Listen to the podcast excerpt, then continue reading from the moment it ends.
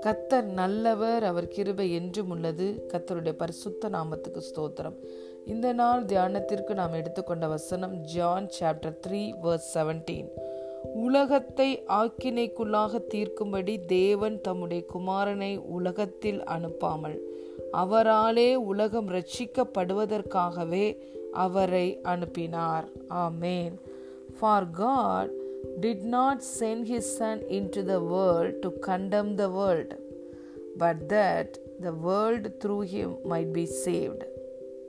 ஹலேலூயா பிரியமான தேவனுடைய பிள்ளைகளே நம்முடைய ஆண்டவரும் இரட்சகருமாய் இயேசு கிறிஸ்து இந்த உலகத்திற்கு வந்தது.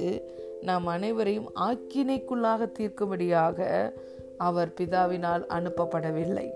நாம் ஒவ்வொருவரையும் ஆக்கினை தீர்ப்பிலிருந்து விடுதலையாக்கி அடிமைத்தனத்திலிருந்து விடுதலையாக்கி நம்முடைய வாழ்க்கையிலே நமக்கு விடுதலையையும் சுயாதீனத்தையும் மீட்பையும் கொடுக்க வேண்டும் என்று ஏசு வந்தார். அதே லுயா பாவம் செய்கிற ஒரு மனிதனை பார்த்து நீ பாவி பாவி என்று திரும்ப சொல்லும் பொழுது அவன் ஒரு நாளும் அந்த பாவத்திலிருந்து விடுதலை அடைய முடியாது.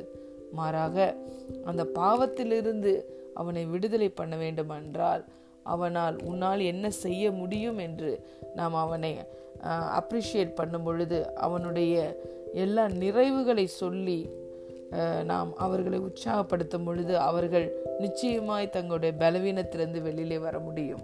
அப்படிதான் இயேசு இந்த பூமிக்கு வந்து பாவிகளாய் அக்கிரமக்காரர்களாய் தேவனுக்கு துரோகிகளாய் பலனற்றவர்களாய் இருந்த நம் ஒவ்வொருவரையும் அவருடைய இரத்தத்தினால கழுவி பரிசுத்தமாக்கி நமக்கு நீதிமான் என்ற ஒரு பட்டத்தை கொடுத்து நீ பரிசுத்தவான் நீதிமான் என்று சொல்லி நீ என்னுடைய பிள்ளை என்று சொன்னதினாலே இன்று நாம் ஒவ்வொருவரும் நான் பாவி என்ற அந்த உணர்விலிருந்தும் பாவத்திலிருந்தும் அக்கிரமத்திலிருந்தும் சாபத்திலிருந்தும் வியாதியிலிருந்தும் தரித்திரத்திலிருந்தும் பிசாசின் எல்லா வகையான அடிமைத்தனத்திலிருந்தும் வஞ்சனையிலிருந்தும் பிசாசின் பொய்யிலிருந்தும் நாம் விடுதலையாக்கப்பட்டிருக்கிறோம்.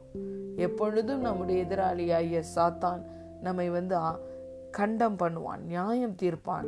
நீ நல்லவன் அல்ல நீ பாவி நீ ஆசிர்வாதத்தை சுதந்திரித்து கொள்ள முடியாது நீ தேவனுடைய பிள்ளையே இல்லை உனக்கு தகுதி இல்லை என்று சொல்லி நம்முடைய எதிராளியாகிய சாத்தான் முழு மனு குலத்தையும் வஞ்சித்து அடிமைத்தனத்தில் வைத்திருந்தான். ஆனால் இயேசு இந்த உலகத்துக்கு வந்து ஒரு மனுஷனையும் பார்த்து நியாயம் தீர்க்காமல் அவனுக்கு தண்டனையை கொடுக்காமல் ஒவ்வொருவருக்கும் தன்னுடைய அன்பை காட்டி பாவங்களை மன்னித்து மறந்து நம்மளை புது சிருஷ்டியாய் மாற்றி இன்று நம்ம எல்லோரையும் ஆக்கினை தீர்ப்பிலிருந்து விடுதலையாக்க விடுதலையாக்கி இருக்கிறார் அன்றியும் இயேசு கிறிஸ்துவுக்கு உட்பட்டவர்களாய் இருந்து ஆவியின்படி நடக்கிறவர்களுக்கு ஆக்கினை தீர்ப்பே இல்லை என்று ரோமன்ஸ் சாப்டர் எயிட்டில் பவுல் எழுதுகிறார் ஆம் பிரியமான தேவனுடைய பிள்ளைகளே இன்று நாம் ஆவியிலே புது மனுஷனாய் சிருஷ்டிக்கப்பட்டிருக்கிறோம்.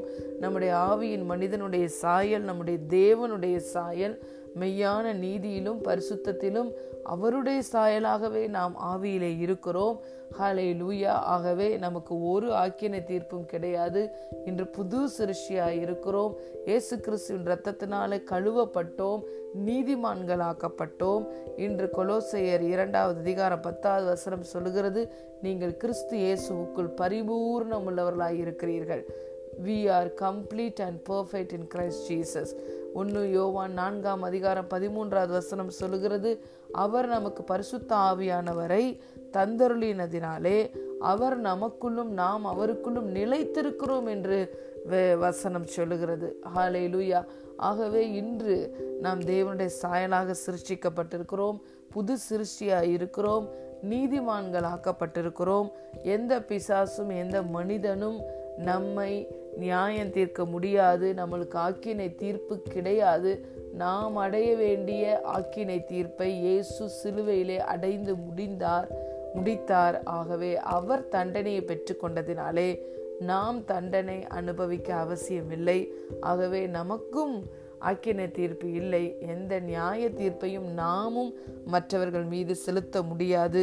இயேசுவே இந்த பூமிக்கு வந்தார். எல்லா மனிதனுக்காகவும் இரத்தத்தை சிந்தி அவரே மறித்து ஜீவனை கொடுத்து அவர் மீண்டும் உயிரோடு எழுந்து இன்றும் பிதாவின் வலது பார்சத்தில் நமக்காக வேண்டுதல் பண்ணுகிறார். ஆகவே ஒரு மனிதனும் மற்ற மனிதனை நியாயம் தீர்க்கவும் முடியாது. இயேசுவை ஆண்டவராய் இரட்சகராய் ஏற்றுக்கொண்ட ஒரு மனுஷனுக்கும் ஆக்கியனை தீர்ப்பு என்பது கிடையாது. நாம் அவருக்குள் பரிபூர்ணம் உள்ளவர்களாய் இருக்கிறோம் காட் பிளஸ் யூ